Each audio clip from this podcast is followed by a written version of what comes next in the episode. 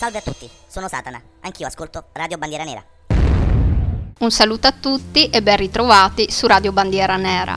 La puntata del progetto d'arma di questa sera è dedicata ad uno degli attori più popolari ed amati dal grande pubblico, un mostro sacro dallo sguardo tenebroso che ha recitato in pellicole che, come vedremo, sono diventate classici del cinema mondiale. È di Alain Delon che stiamo parlando. All'anagrafe Alain Fabien Maurice Marcel Delon, pensate un po', nato un giorno d'autunno del 1935 in un piccolo comune di poco meno meno di 20.000 abitanti, situato a nord della Francia, da padre direttore di un piccolo cinema di quartiere e madre farmacista. E detto ciò, così come Christopher Lee, altro attore straordinario di cui vi ho parlato tempo addietro e che forse ricorderete nel suo albero genealogico vantava niente poco di meno che la presenza di Carlo Magno, anche Delon, tra gli avi, da parte paterna, poteva vantare un personaggio non da poco, un certo Napoleone Bonaparte. Non so se lo conoscete. Comunque, purtroppo l'infanzia del nostro non fu propriamente felice e tranquilla. Ha solo 4 anni quando i genitori decidono di divorziare.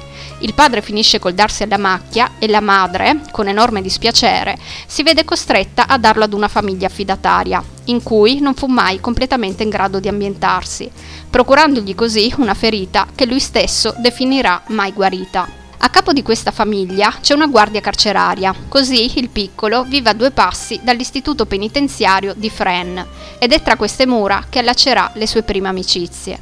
Sono cresciuta a Fresnes, giocando con i figli delle altre guardie, ricorderà ad un giornalista, e sarà lì che, non ancora compiuti dieci anni, vivrà uno degli eventi più significativi della sua vita, pur al momento senza capirlo veramente. Accidentalmente finisce infatti con l'essere testimone dell'esecuzione di Pierre Laval, primo ministro francese, eletto anche persona dell'anno negli anni 30 dalla rivista Time, ma che, dopo la seconda guerra mondiale, venne arrestato, processato per alto tradimento e condannato a morte per il suo ruolo di primo piano nella Repubblica di Vichy. Sempre il giornalista racconterà. Ero all'interno del cortile, con gli altri bambini, quando partirono i colpi di fucile che uccisero Laval. Non vidi nulla, ma sentì ben chiaro il suono della morte. E detto ciò, aggiunse: Sono rimasto con i miei genitori adottivi fino all'età di 11 anni, sino al giorno della mia prima comunione, e poi sono morti. Prima lui, poi lei. Così sono finito in collegio, ma, essendo totalmente indisciplinato, una sorta di piccolo mostro selvaggio, venni espulso e, con un amico, decisi di partire per Chicago, ma finì male. Venne infatti trovato e riportato indietro. A scuola, però, non misi più piede. Tornai da mia madre, che nel frattempo si era risposata, ed iniziai a lavorare nella salumeria del mio patrigno. Poi però, a 17 anni, mi sono arruolato nell'esercito. Il mio sogno era quello di entrare nell'aviazione.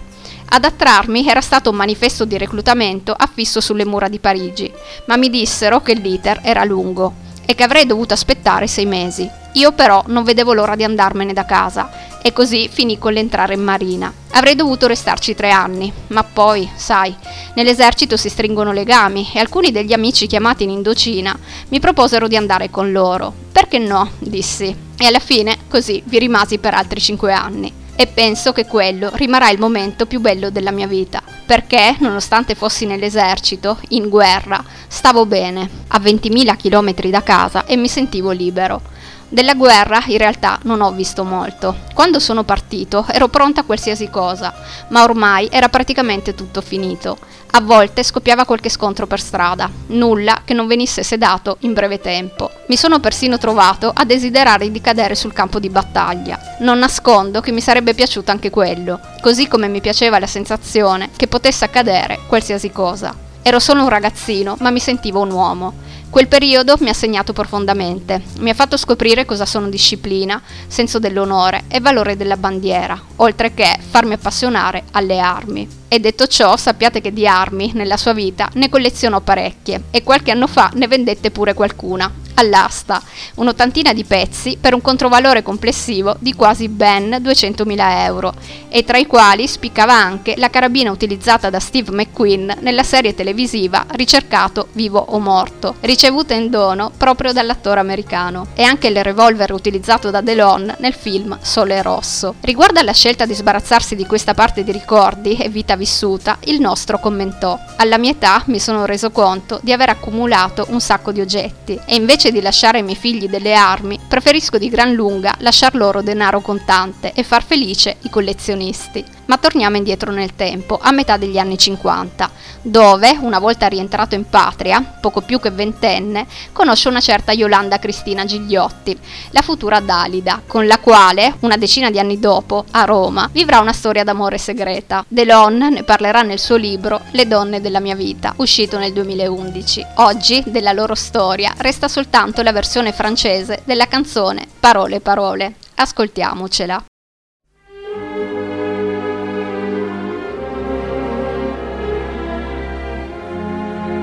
C'est étrange.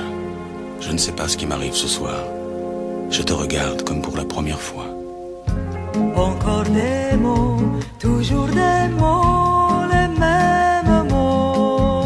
ne sais plus comment te dire. Rien que des mots. Mais tu es cette belle histoire d'amour que je ne cesserai jamais de Des lire. mots faciles, des mots fragiles, c'était trop beau. Tu es d'hier et de demain, Bien trop beau. de toujours, ma seule vérité. Mais c'est fini, le temps des rêves. Les souvenirs se fanent aussi quand comme le vent qui fait chanter le violon et emporte au loin le parfum des roses. Caramel, bonbon et chocolat. Par moments, je ne te comprends pas. Merci pas pour moi, mais tu peux bien les offrir à une autre qui aime le vent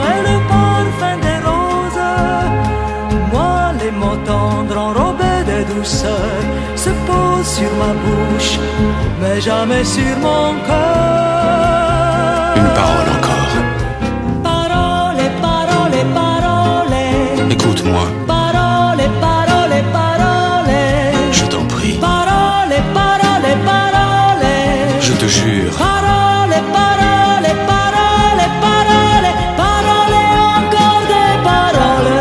Que tu sais nos mots.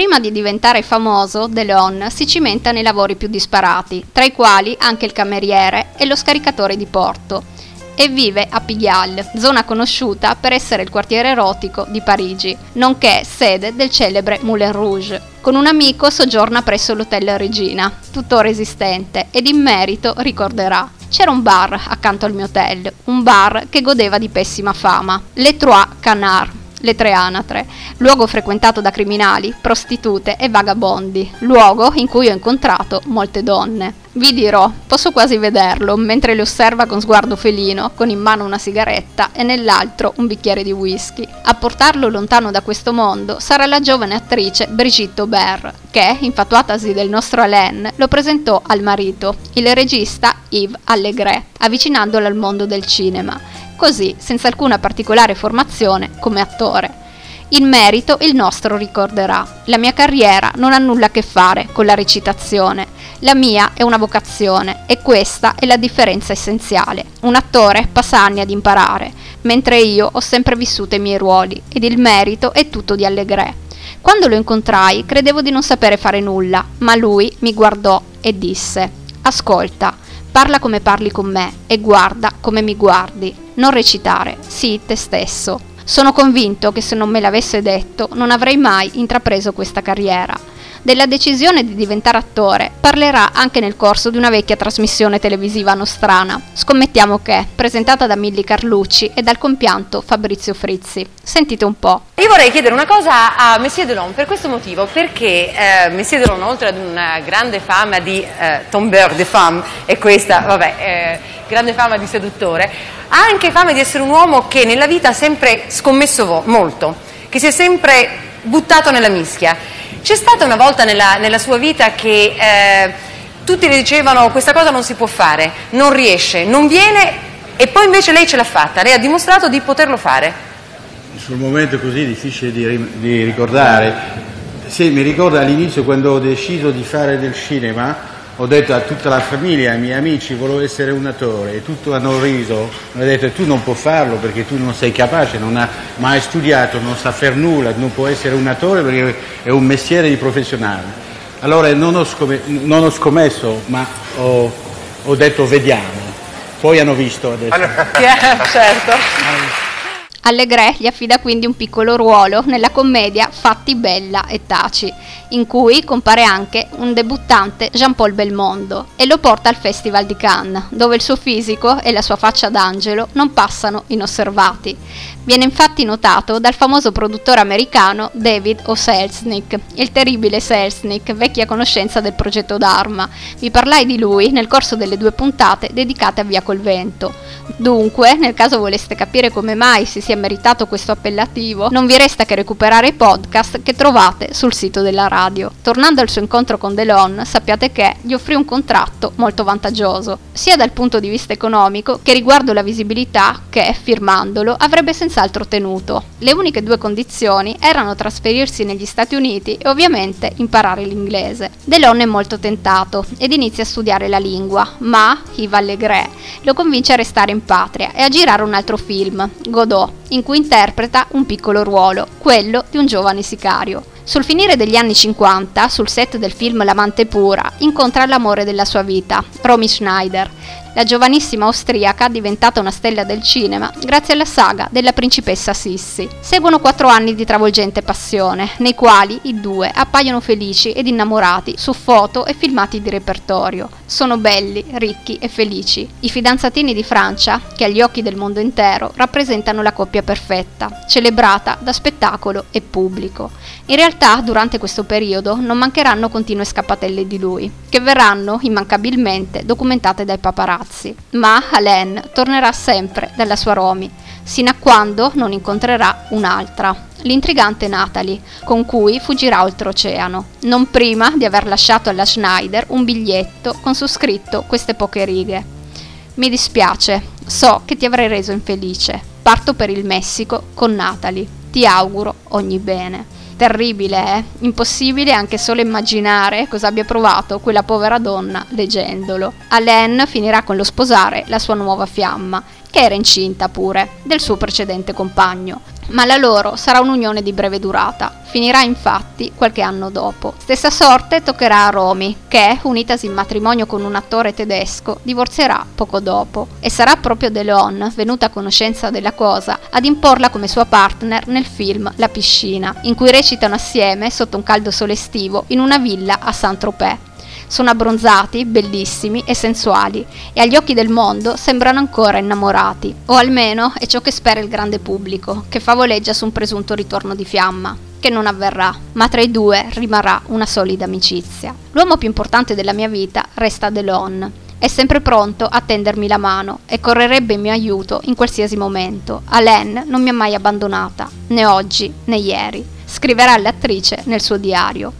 La Schneider si spegnerà prematuramente ad inizio anni 80, a soli 43 anni. Il nostro correrà disperato al suo capezzale e, come promesso nella lettera che scrive per lei e che adesso vi leggerò, non si recherà al suo funerale, ma il giorno successivo rimarrà per ore, da solo, vicino alla sua tomba, in silenzio. Ti guardo dormire, sono accanto a te e penso che sei bella, e forse non lo sei mai stata così tanto. Per la prima volta nella mia vita e nella tua ti vedo serena, in pace. Sembra che una mano abbia dolcemente cancellato dal tuo viso tutte le angosce. Ti guardo dormire, penso a te, a me, a noi. Di che cosa sono colpevole? Ci si pone una domanda simile davanti a una donna che si è amata e che si ama ancora.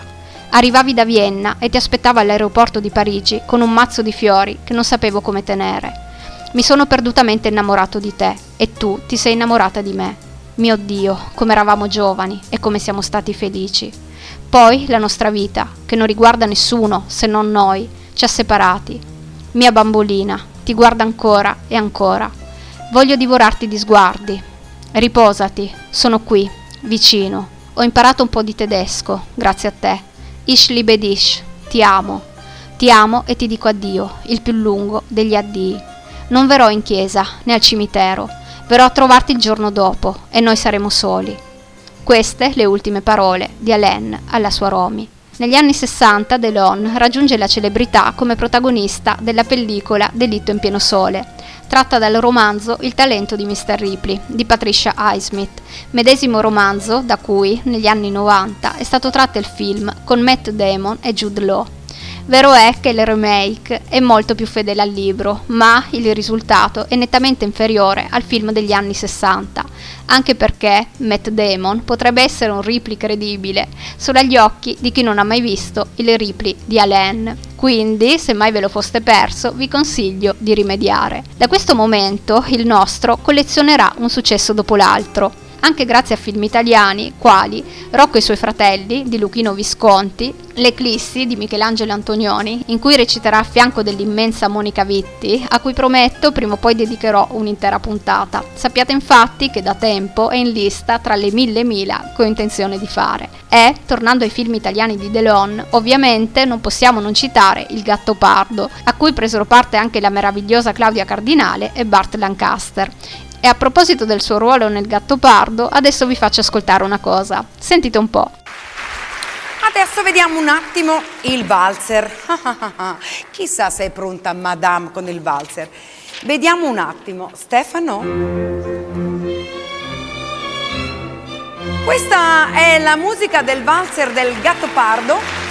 Eh! Che meraviglia! Maria Rosaria, accompagnata da Stefano Forti che interpreta Claudia Cardinale in questo film meraviglioso. Bisogna veramente dire grazie perché fra un po' vedrete alle nostre sarte, ai nostri parrucchieri, ai nostri truccatori e alla nostra costumista Angela Pera perché ci hanno ricreato meno di Visconti, ma un'immagine di questo straordinario valzer.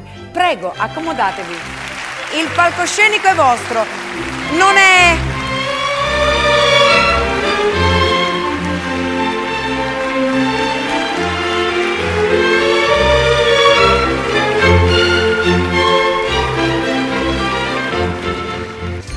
Scusi, posso fare un giro?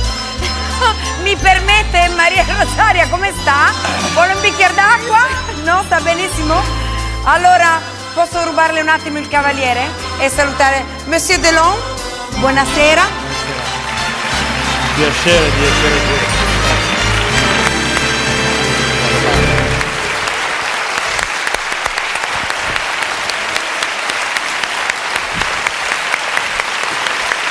Allora, vorrei sapere da lei, Maria Rosaria, se prendo il microfono.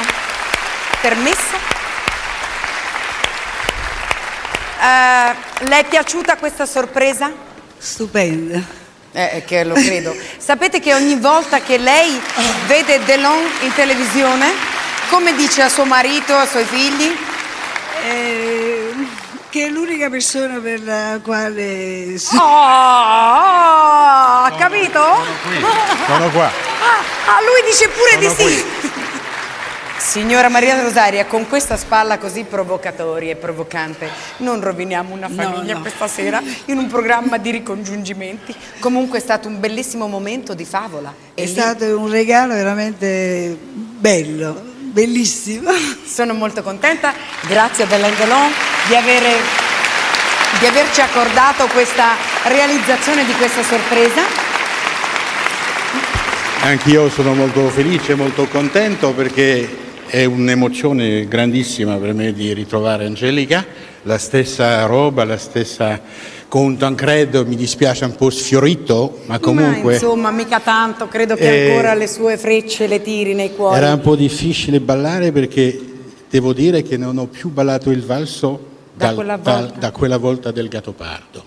Ah, quindi ha fatto veramente un'eccezione per lei. E qui eravamo negli anni 90. La trasmissione era Caramba che sorpresa, condotta dalla grandissima Raffaella Carrà, altra donna a cui, prima o poi, come da tempo annuncio, dedicherò una puntata del progetto Dharma. Il nostro era stato invitato per fare una bella sorpresa ad una signora che da anni, dopo la visione del gatto pardo, era rimasta invaghita, giustamente, come darle torto. Sempre negli anni 60, sotto la guida di Luchino Visconti, il nostro calcherà i palchi teatrali in veste di protagonista del dramma Peccato che sia una sgualdrina, opera di un autore inglese del XVII secolo piuttosto controversa, in quanto, oltre a portare in scena tutta una serie di delitti, trattava il tema scabroso dell'incesto.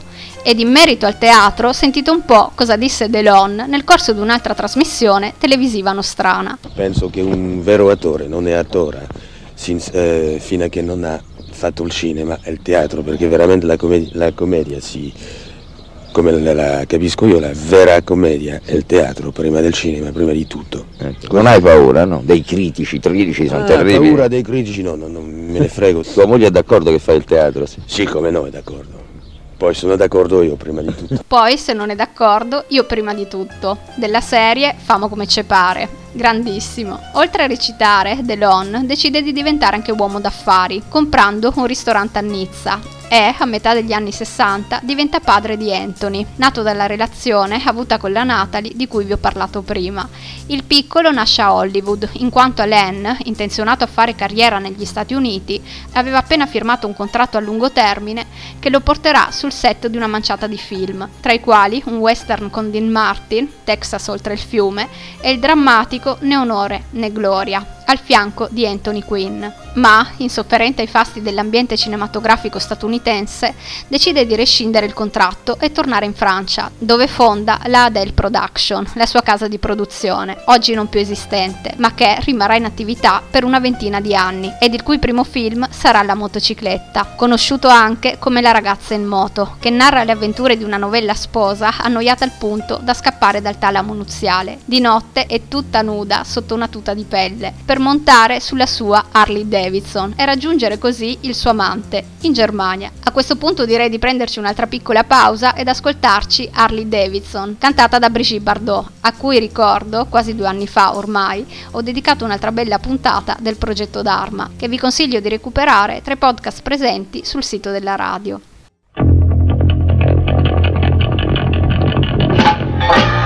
Je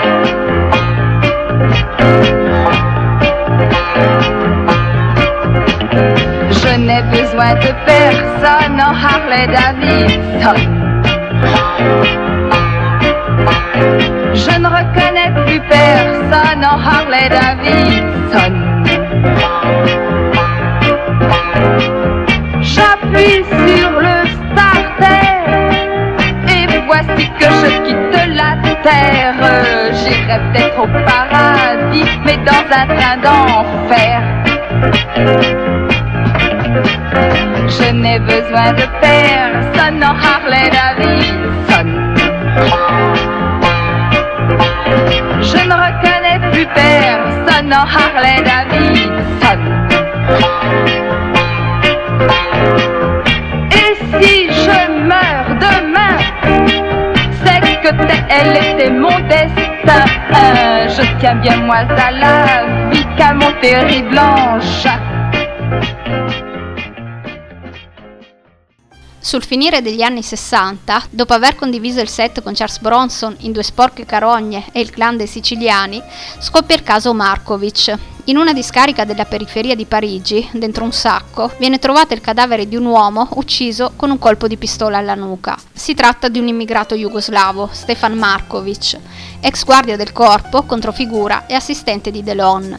Il divo francese, che sta girando il film La piscina al fianco dell'ex fidanzata Romy Schneider, dichiara di averlo licenziato mesi prima, ma di non averlo privato dell'alloggio messogli a disposizione. Iniziano a circolare voci su uno scandalo in cui sarebbero coinvolti personaggi dello spettacolo e della politica. Si parla di una villa fuori mano dove gli abituali frequentatori di festini a luci rosse sarebbero stati fotografati da Markovic, che poi, si scoprì, era anche implicato in un traffico di stupefacenti. Alain viene interrogato più volte dalla polizia, che ad un certo punto lo trattiene in stato di fermo, sospettandolo addirittura di essere il mandante degli assassini, in quanto nel corso delle indagini si era scoperto che la moglie, Natalie, aveva avuto una relazione extraconiugale con la vittima. Ovviamente, accertata la sua estraneità ai fatti, verrà rilasciato, ma la vicenda, come ben potrete immaginare, sconcertò non poco il grande pubblico. E nel caso vi state chiedendo come andò a finire, sappiate che il caso non venne mai risolto. Ad inizio degli anni 70, Delon divide nuovamente il set con Jean-Paul Belmondo, in Borsalino, pellicola che narra le avventure di due teppisti che aspirano a diventare i capi della mafia del porto di Marsiglia. Il titolo del film si rifà alla celebre azienda italiana, produttrice e fornitrice dei cappelli indossati dagli attori.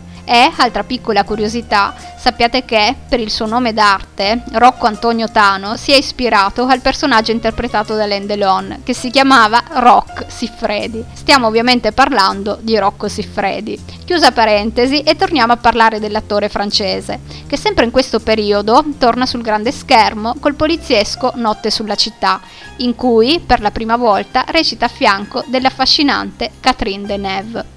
Poco dopo, con il film L'uomo che uccideva a sangue freddo, farà felici le sue ammiratrici, che, finalmente, per un brevissimo istante, potranno vederlo completamente nudo. E la cosa suscitò un certo clamore. E arriviamo nei cari anni Ottanta, in cui Delon dirige il suo primo film, il thriller Per la pelle di un poliziotto, dove reciterà anche, vestendo i panni di un investigatore incaricato da un'anziana signora di indagare sulla scomparsa della figlia cieca. Più o meno nello stesso periodo prende parte al film Tre uomini da abbattere, al fianco di Dalila di Lazzaro, che qualche anno fa ha rivelato che con l'attore francese ha avuto una fugace relazione, cosa non confermata però dal nostro. Qualche anno dopo divide il set di Le Jour et la Nuit con la bella Lorraine Becol, ma, nonostante le grosse aspettative e un'altrettanto grossa operazione di promozione, la pellicola si rivela un vero e proprio fiasco, uno dei fallimenti più pesanti della carriera di Alain. Pensate che durante la proiezione di presentazione, avvenuta nel corso del Festival del Cinema di Berlino,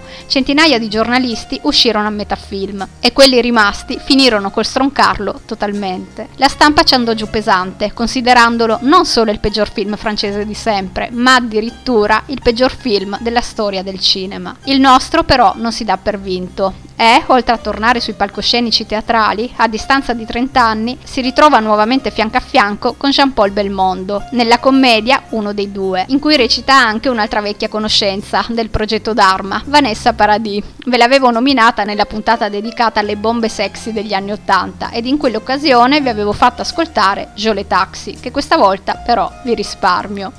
In patria, nei primi anni 2000, ottiene un grande successo vestendo i panni del commissario Fabio Montale nella miniserie televisiva omonima. Replicherà il successo in un altro telefilm poliziesco, Frank Riva. Sempre in questo periodo, sempre per la televisione, prenderà parte al film Il Leone, assieme alla figlia Anushka e alla nostra Ornella Muti, che ricorderà.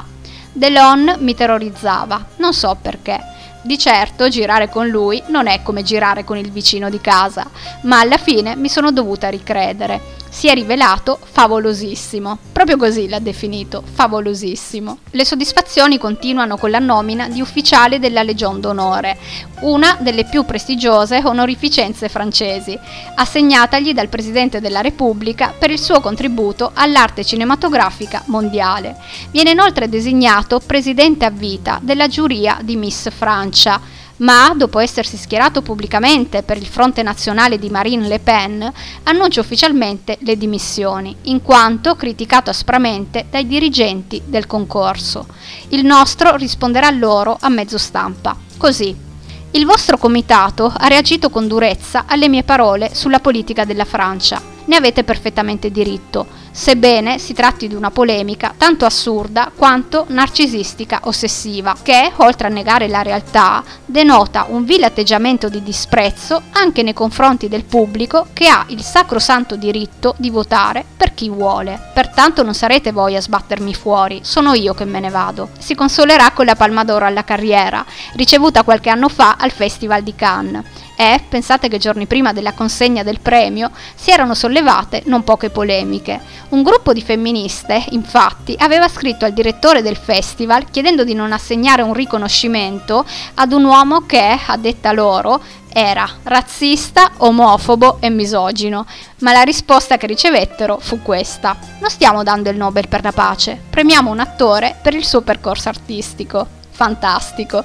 La sua entrata sul palco verrà annunciata con queste parole. L'espressione mostro sacro è stata creata per lui. Mettete via i telefonini perché vogliamo un vero applauso. Seguirà un'ovazione di 10 minuti ed il nostro, non reggendo l'emozione, crollerà in lacrime e, al braccio della figlia Anushka, ricorderà la sua carriera ed il suo grande amore, la sua Romy.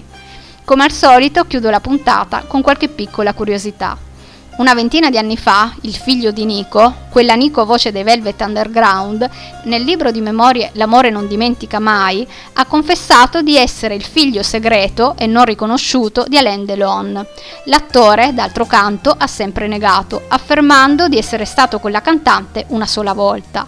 Sia come sia, Harry Boulogne, questo è il nome del ragazzo, o meglio dovremmo dire uomo, visto che ormai va per i 60, al nostro assomiglia un bel po'. Provate a cercare qualche foto in rete e ditemi se non è così. Ma torniamo nuovamente indietro nel tempo, negli anni 70, in cui, oltre ad organizzare incontri di box, Alain mette su una scuderia di cavalli da corsa e uno dei suoi cavalli, Fakir Duvivier, diverrà uno degli stalloni più influenti degli allevamenti francesi, aggiudicandosi diversi premi e campionati. Negli anni 80 fonda invece la società Alain Delon Diffusion, che, oltre a produrre cognac e champagne, metterà sul mercato bicchieri, sigari e sigarette, profumi sia maschili che femminili, nonché abbigliamento ed accessori, articoli di qualità e purtroppo, considerati i prezzi, non accessibili a tutti. Non so se abbiate presente l'attore hongkongese Chow Yun-fat, che spesso è immortalato con gli occhiali da sole. Bene, sappiate che lui abitualmente indossa quelli del marchio e, rimanendo sempre in ambito cinematografico, anche il regista John Woo ha ammesso di esserne ammiratore e fruitore. Ma non solo imprenditore, Delon è anche un collezionista di opere d'arte, tra cui bronzi antichi, in particolare soggetti di Rembrandt Bugatti, scultore nato nella famiglia dei costruttori delle celebri automobili, di cui il nostro ha nutrito un'altra divorante passione. Ma torniamo ai bronzi, che, esattamente come aveva fatto per le armi, l'attore finì col mettere all'asta. Non tutti, solo una parte, una quindicina di opere raffiguranti pantere, leopardi, cervi e altre figure del mondo animale.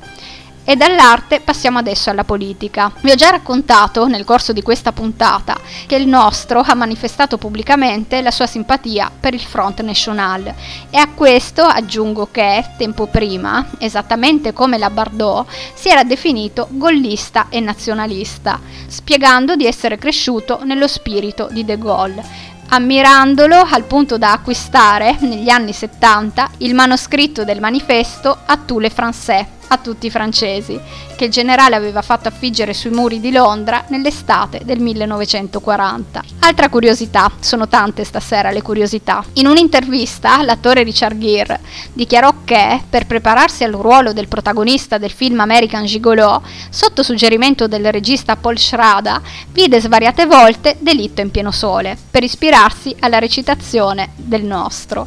E ancora, in ambito musicale, non possiamo non citare il brano dei Baustel intitolato La canzone di Alain Delon. E se come me amate gli Smiths, vi sarete senz'altro accorti che sulla copertina di The Queen is Dead appare proprio Alain Delon. Trattasi di una delle ultime scene della pellicola Il ribelle di Algeri. A questo punto direi di fare un'altra piccola pausa ed ascoltarci There is a Light That Never Goes Out, tratto proprio da quest'album. Take me out tonight. Where there's music and there's people and the young and the light.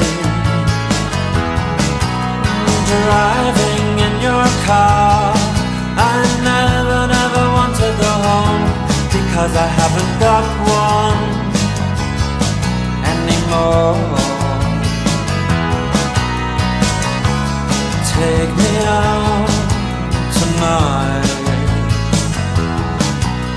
I want want to see people and I want to see light. Driving in your car, oh please don't drop me home because it's not my home, it's their home and I'm welcome no more.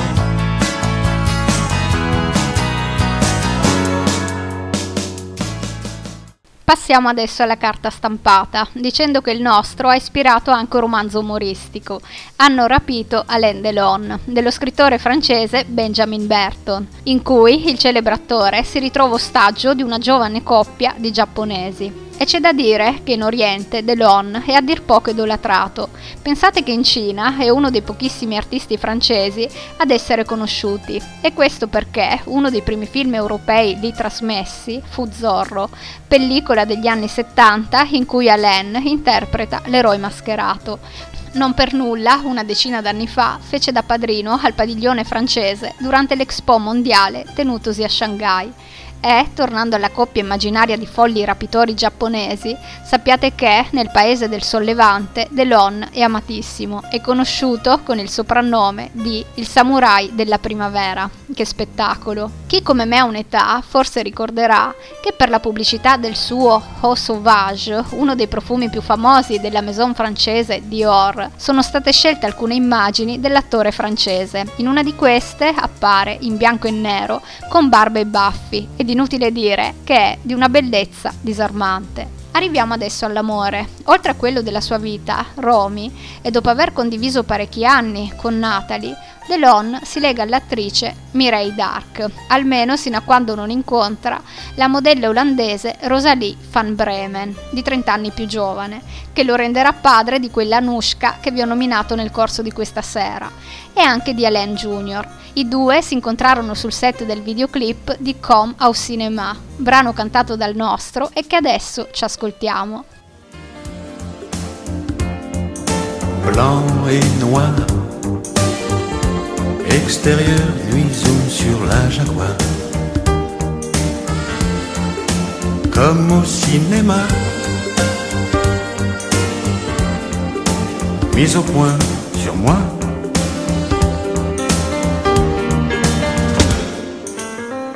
On a raconté plein d'histoires entre le jeune loup et le guépard.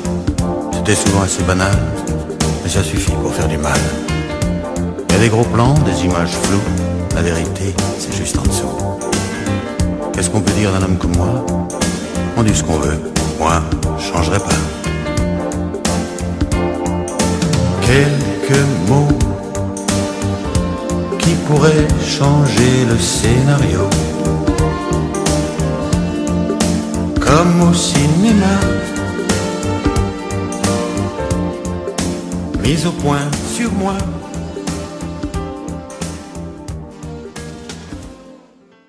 Nemmeno questa storia d'amore però durerà. Alain e Rosalie si separeranno nei primi anni 2000 e oggi l'attore è legato a Hiromi, che come forse avrete capito dal nome è giapponese.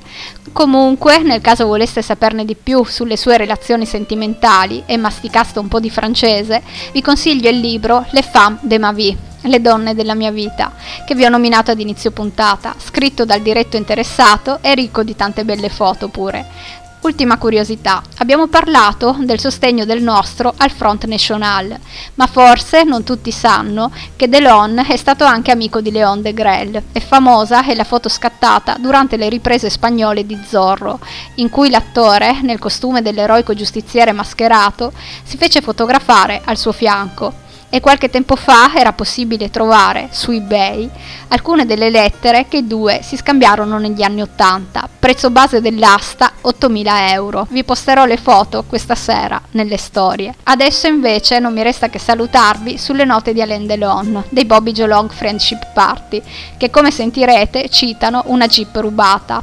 Infatti nel corso di questa sera mi sono dimenticata di raccontarvi di quella volta in cui sul finire della guerra di Indocina il nostro, quando era ancora sotto le armi, fu arrestato per aver rubato una jeep e come se non bastasse, durante questa bravata, cadde con tutto il veicolo militare nel letto asciutto di un ruscello. E detto ciò, forse qualcuno ricorderà che Bobby Joe Long Friendship Party dedicai la primissima puntata del progetto Dharma, nel lontano marzo 2020. E per oggi è veramente tutto. E visto che prima vi ho nominato le storie, come sempre vi ricordo che potete mettervi in contatto con me tramite la pagina Instagram che è scritta tutta in minuscolo progetto-dharma-rbn pagina che vi consiglio comunque di seguire per rimanere costantemente aggiornati sulle nuove prossime trasmissioni.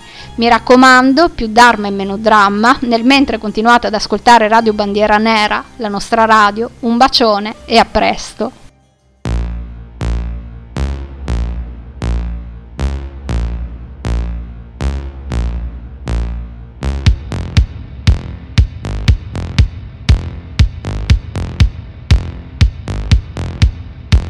in Alain che fa la guerra, che compie la bravata, in libera uscita con una jeep rubata e poi si ritrova nei quarticcioli di Parigi a spogliare i facili costumi delle donne de strada che lo campano, che lo viziano.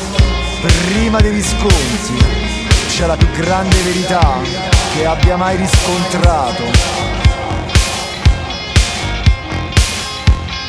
nei miti veri dell'Occidente, nei belli e bravi, davvero non c'è mai stata traccia alcuna di borghesia. In Alain Delon non c'è mai stata traccia alcuna di borghesia.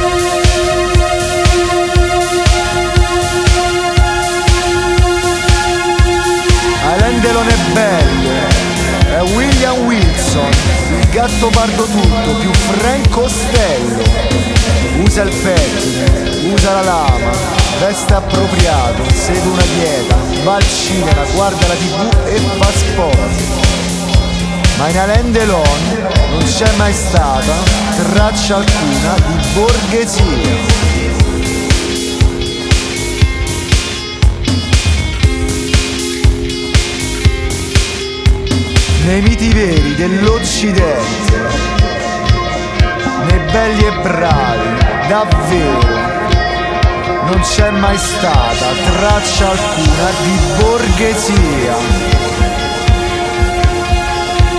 In Alain non c'è mai stata traccia alcuna di borghesia.